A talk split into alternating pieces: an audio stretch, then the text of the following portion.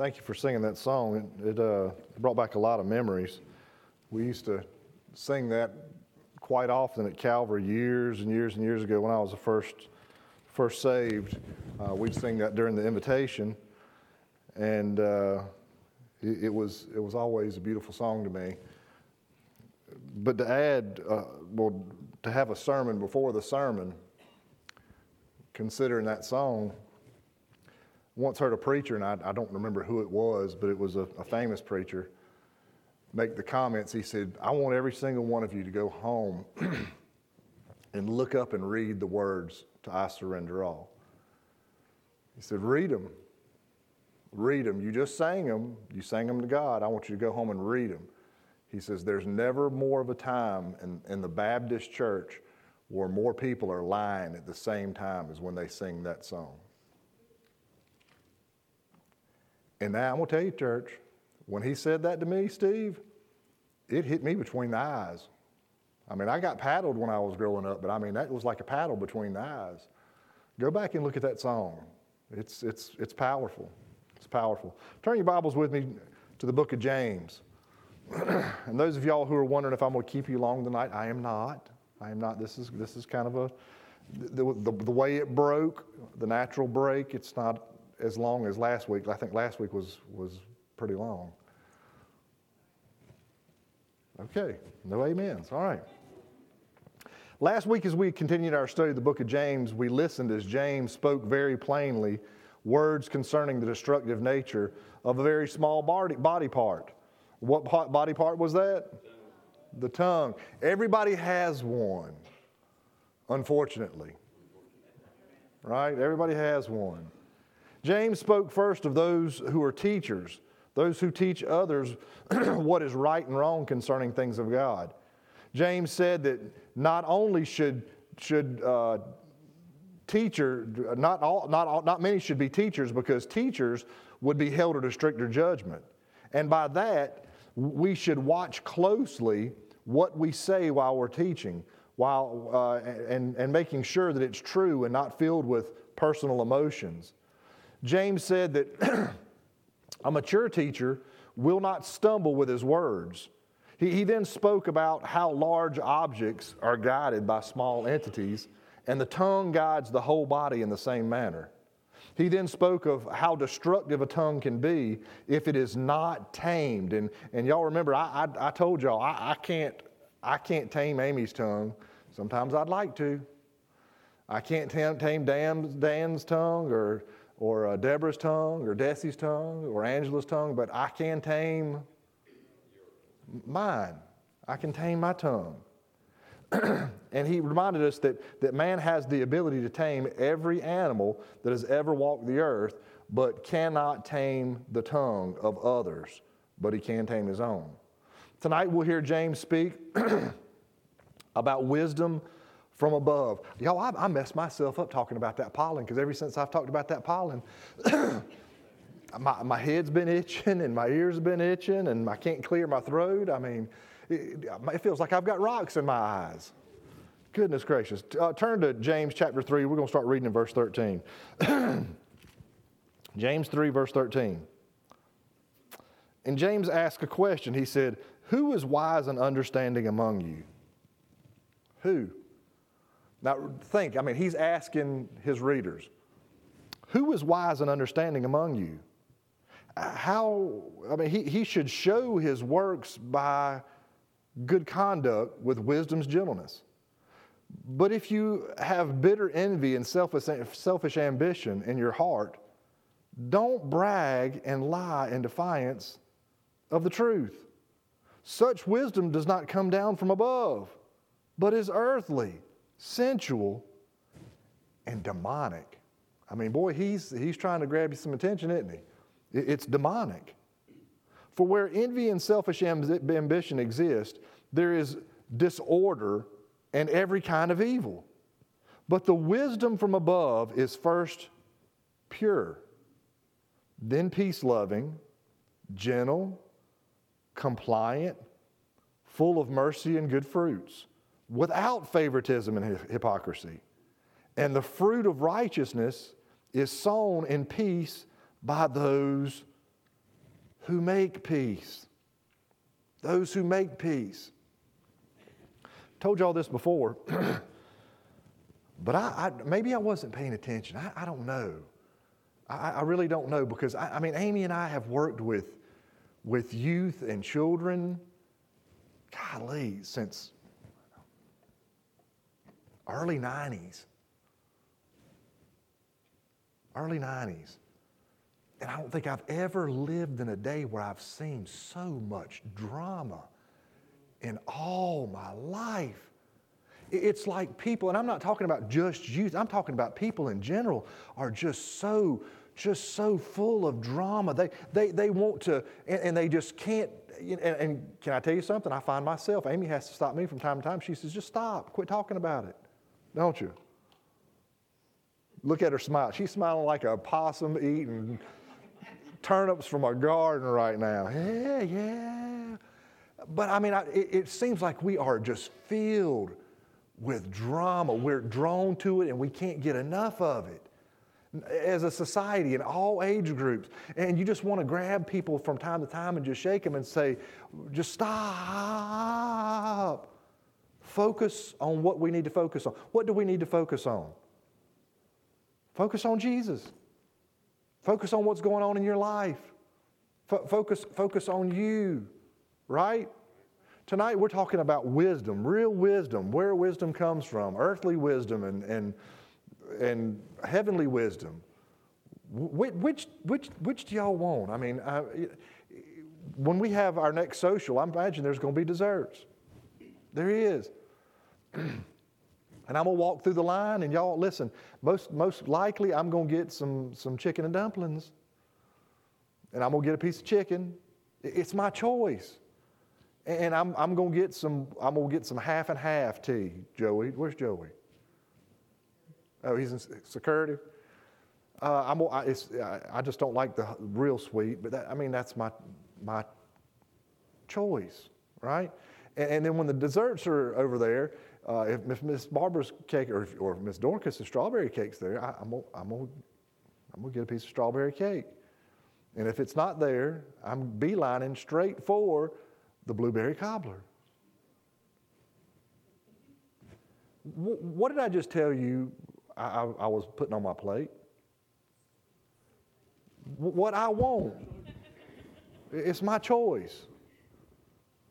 What is your choice? I mean, it's clear cut tonight. I mean, we're talking about earthly wisdom from above, or we're talking about evil wisdom.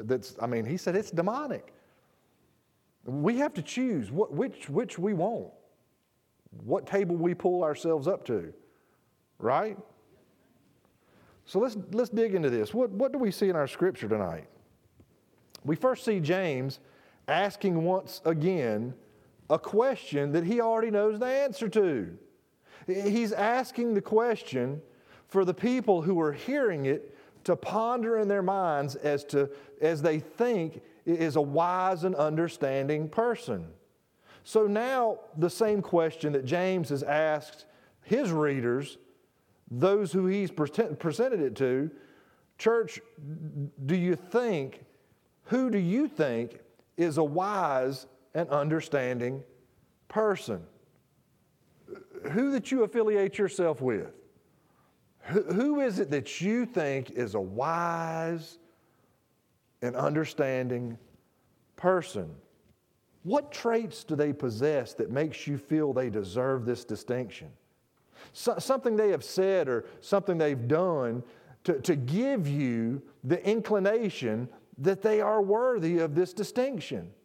Now, I want to caution you that it seems like Christians reach a point in their walk where they think they have reached an age or a number of years that they've been saved, that they think they have achieved this status James is asking about us tonight.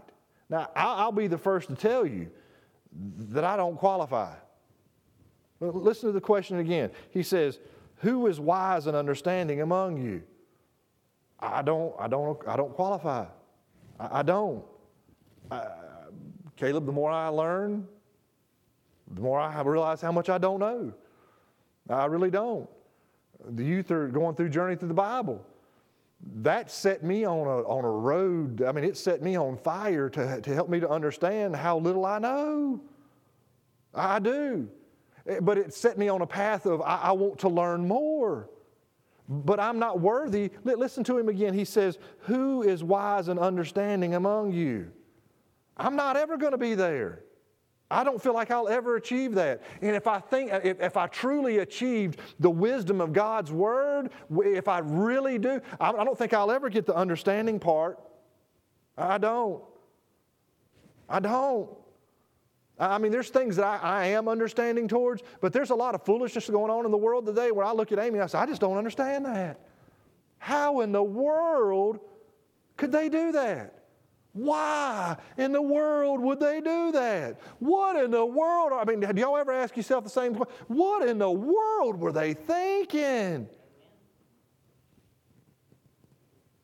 Y'all, as I've grown up, y'all know one of my favorite mottos. What's one of my favorite mottos? No. I'm not talking about that one. Dan was up here saying, it's free, I'll take two. Is that what you said?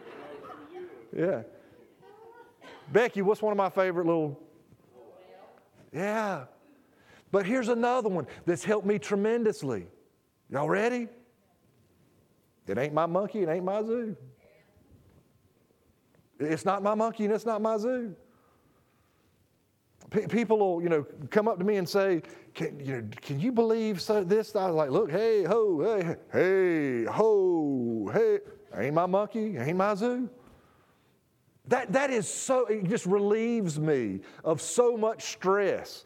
Because, I mean, it's not that I don't care. It's just, I mean, there's nothing I can do about this particular situation. Nothing whatsoever. There's no need in me worrying about it. Oh, what are you saying, Brother Kyle? I don't know why they're doing what they're doing. You're releasing yourself. But too many times I can't. Y'all know what I'm talking about? Even though it's not your monkey and it's not your zoo, you care about the person who's going through the situation. Why they've done what, and you want to shake them yourself, and they don't even belong to you. What in the world were you thinking?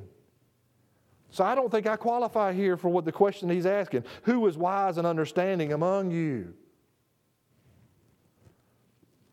Can I tell you something that you may or may not know? If you think you're wise concerning an issue, it can very well cloud your understanding. Listen to that again. If you think you're wise, it might keep you from having a clear understanding or cloud your understanding. You see, when you think you are wise, you stop looking. You stop. You stop investigating and you stop learning. You stop looking, investigating, and stop learning. One of the best things we can do when we feel like we've achieved wisdom's pinnacle is to be quiet. Be quiet. When you're asked a question, and then go back and research before answering. We live in a time where, somebody asks you a question, it might have a totally different answer than it did 10, 15 years ago.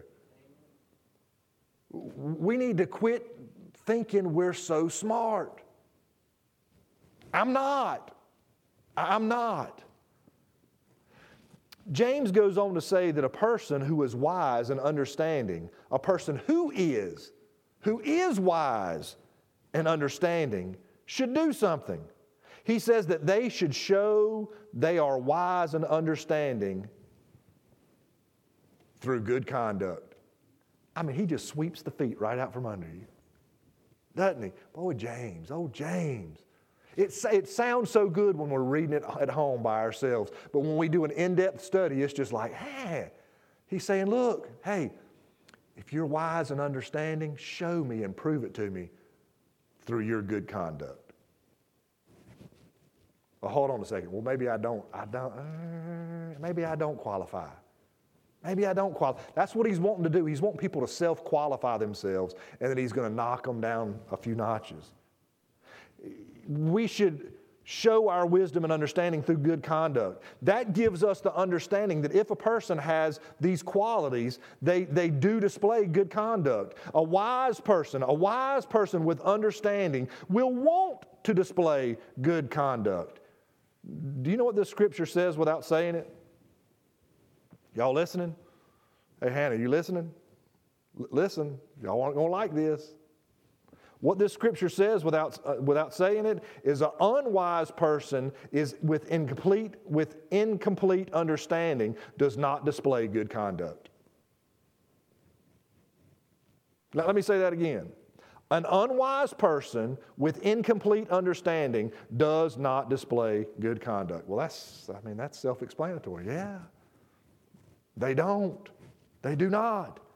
Let's put this in the words of today, in our words today. If your conduct is bad, you're not wise. You're not wise. But if you have wisdom and understanding, good conduct should be a result of that. Now, James transitions in verse 14 by dealing with those who have a problem with bitter envy and selfish ambitions. I mean, he adds to just ambitious or overly ambitious and envious. He says, bitter envy, those who have a problem with bitter envy and selfish ambitions. Bitter envy can be translated as jealousy. John Phillips says that to have bitter envy or jealousy in your heart towards a wiser, more gifted, or more successful person or successful brother is the very opposite of wisdom. To be envious or jealous of somebody who's wise is the opposite of wisdom. It leads the person to do and say things that are mean-spirited and contrary to the spirit of the Lord Jesus, which you say lives within you. I know such a man. I know such a man. His bitter envy was directed and connected to his selfish ambition. In one of the churches that I served in, y'all, there was this man, and he was a deacon at one time. He was. I mean, he did a lot of things for the church. But they rolled off deacons. So when he rolled off, he didn't get elected for like 2 cycles. And he was resentful for that. And the man who was in there with him became the chairman of the board of deacons, and he did a great job. He really did. But this is what happened. The deacon who came back on, who wasn't on for 2 years, he started pointing the finger at this new chairman of the board of deacons and making accusations against him. Just terrible. Terrible accusation. He's misappropriating money. He's doing this. He doesn't make enough money to have the houses that he has. Forced the church to do an audit on the books every single year. Every single year. Why? Because bitter envy. Bitter envy. It's just terrible. And it goes on too often.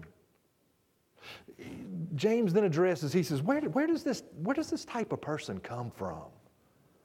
Where does this type of thinking come from? Or as James puts it, where does this form of wisdom come from?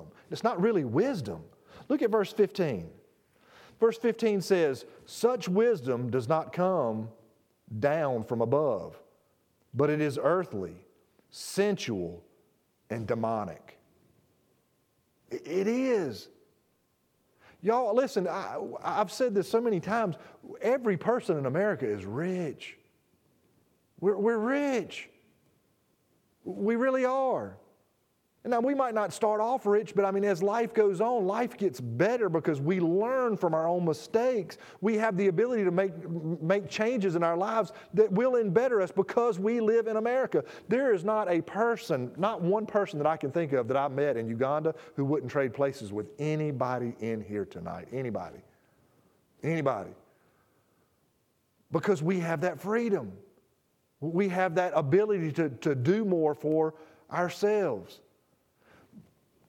But the people who look around at other people in America and they're jealous of what they have and who they are and where they've gotten to be in life. James says, let's skip the first two. Let's go straight to the third. That's demonic. It's demonic. James then tells us what a person's life will be like if they are jealous and have this selfish ambition in verse 16. Look at verse 16. Verse 16 says, "For where envy and selfish ambition exist, there is disorder and every kind of evil." So where this evil ambition exists, where this desire or this selfishness exists, disorder is there as well. Brother Kyle, was it there with that man? Oh my gosh, yes. Look at verse 16 again. Verse 16 says, "For where envy and selfish ambition exists, there is disorder and every kind of evil." Y'all, this man grew up in that church. His mother, who was, 90, was a member of that church, faithful. Oh, she was there Sunday morning, Sunday night. She was the Sunday school director. She kept the books. When he caused enough chaos and he left the church, he told his mama, "If you ever step foot in that church again, I'll never see you again. You will never see me again." And she had to quit because of this. Listen to it again. "For where envy and selfish ambition exist, there is disorder and every kind of evil." I mean, I can think of a lot of evil, but looking at my mother who was going to church faithfully and loved the Lord and saying, "Don't you ever step foot back in that church or you'll never see me again."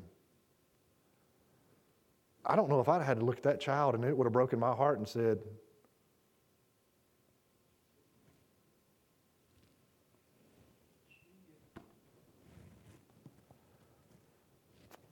we now hear James as he transitions back to the wise person in verse 17 and 18.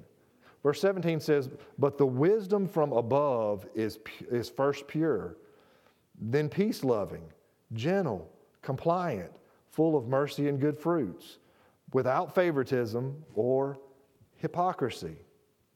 And the fruit of the righteousness is sown in peace by those who make peace." Who make peace. So what do we see from those? First thing we see is wisdom from above is pure. It's pure. When I thought about this, back in the 80s, everybody wore chains. Men and women wore chains. And they'd unbutton their button right about here. And they'd show those two chest hairs, and they had their chain. And usually they had a charm on the chain. Y'all know what I'm talking about? Some like little leg or... Mine was a lightning bolt because I was fast. Caleb, I used to be fast. I'm fast, man. Well, Alex wears it now. He loves it. But the thing back then was when you wore it, your friends would ask you, that's nice. But they'd ask you another question. They'd say, "What karat gold is it?" You see, the first chain I ever had, we went to Gatlinburg, Tennessee, and we were walking down the street, and there was these people, they had what I call the roller gold. Y'all know what I'm talking about? They had set up on the sidewalk, and they had gold chains of all shapes and sizes. Griffin, they had everything. They had the big ones, the thin ones, the thick ones. They had everything on spools that looked like fishing line. And they were lined up to get this roller gold. And I think it was 5%. Brother Kyle was sporting a 5% roller gold necklace. That was the first thing I ever had. But then I graduated up I think the next thing I had was 18 karat gold. It's 18. But then when I was 16, my parents took us on a cruise, and I waited till my dad was sauced up. I mean, he had been drinking all day long, and I told him, I said, Dad, I said, y'all, I'm 16 today. Oh yeah, happy birthday, boy. I said, y'all hadn't bought me anything. He said, well, what you want? And he was, he had been playing poker in the casino, and I said, well, I saw a chain down there. It's 24 gold. I mean, it's good look. He said, well, how much was it? And I told him how much it was. And he said, happy birthday, boy. And that's what Alex wears today. It's 24 carat. Now, the 10, the 18, and the 24, what's supposed to be the pure? 24 karat gold. I don't even know if that's 24 karat. But listen, y'all remember back in the day, I mean, that was important. That was like, you wouldn't want to wear Cougars when everybody was wearing Reeboks. Did any of y'all had the kangaroo tennis shoes? Any of y'all had kangaroos? And I don't know why, but I thought it was important. I mean, you put money in your kangaroo zipper in your shoe, and it got nasty. Pure. This wisdom is like 24 karat gold. We should want, that's what I want. I don't want watered down wisdom. I don't want dirty wisdom. I don't want stinking wisdom. I want pure wisdom, don't you? All day, every day. But he says this, he says, it gives you then peace loving. This gives you a picture that peace emanates from you. I like being around peaceful people. I do. You can't find many. But they're peaceful people. Don't y'all love that? Don't y'all love those people? But he goes on, he says, they're gentle. This way, you're gentle. That means you don't pop off real easy. You're easygoing. Caleb, look at old Caleb. That's a gentle giant right there. Isn't he? Just gentle, compliant. I don't mean you have to do everything your wife says, but I mean, listen, you ought to do some laundry every now and then. Wash some dishes, right? I mean, but you're compliant. You're easy to get along with. Then he says, full of mercy and good fruits. Full of mercy. See, I don't know if I qualify there. I mean, Amy tells me all the time, I get in so much trouble sometimes. Dan, I really need to think before I say stuff around her. Just the other day, I can't remember what we were talking about. She'll probably remember. We were driving to Richmond Hill, and I said something, and she said, aren't you supposed to be full of mercy? I'm like,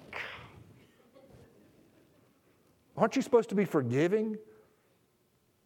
And I said, well, listen, that person, they didn't do anything to me. I don't have anything to forgive them for. And she said, well, shouldn't you show them mercy? And I'm like, golly. Look at you. She's smiling down here on the front row again.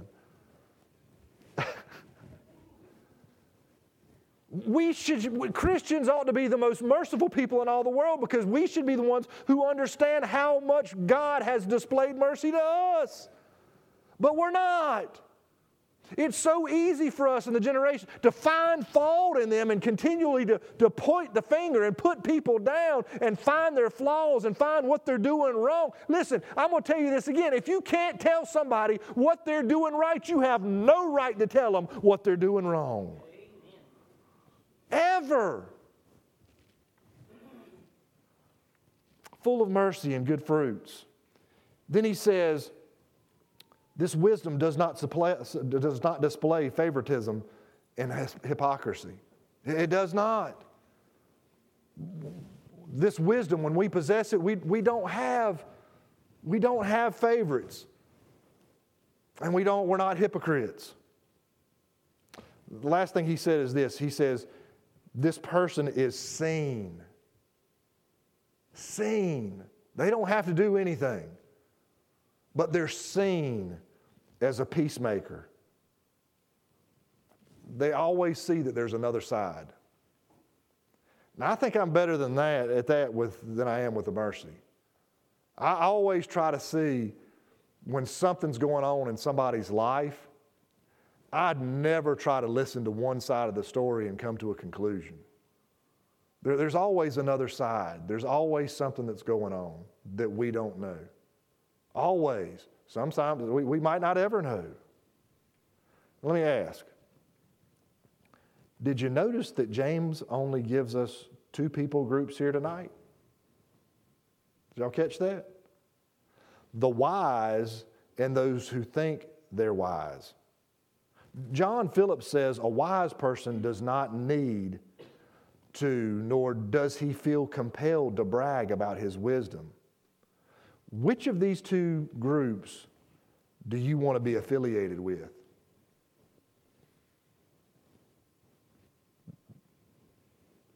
You're going to the buffet. You have the ability to choose. Except for this buffet, there's only two things sitting before you. Who do you want to be affiliated with? Which group do you want to belong? Let's all stand. Heads bowed and eyes closed.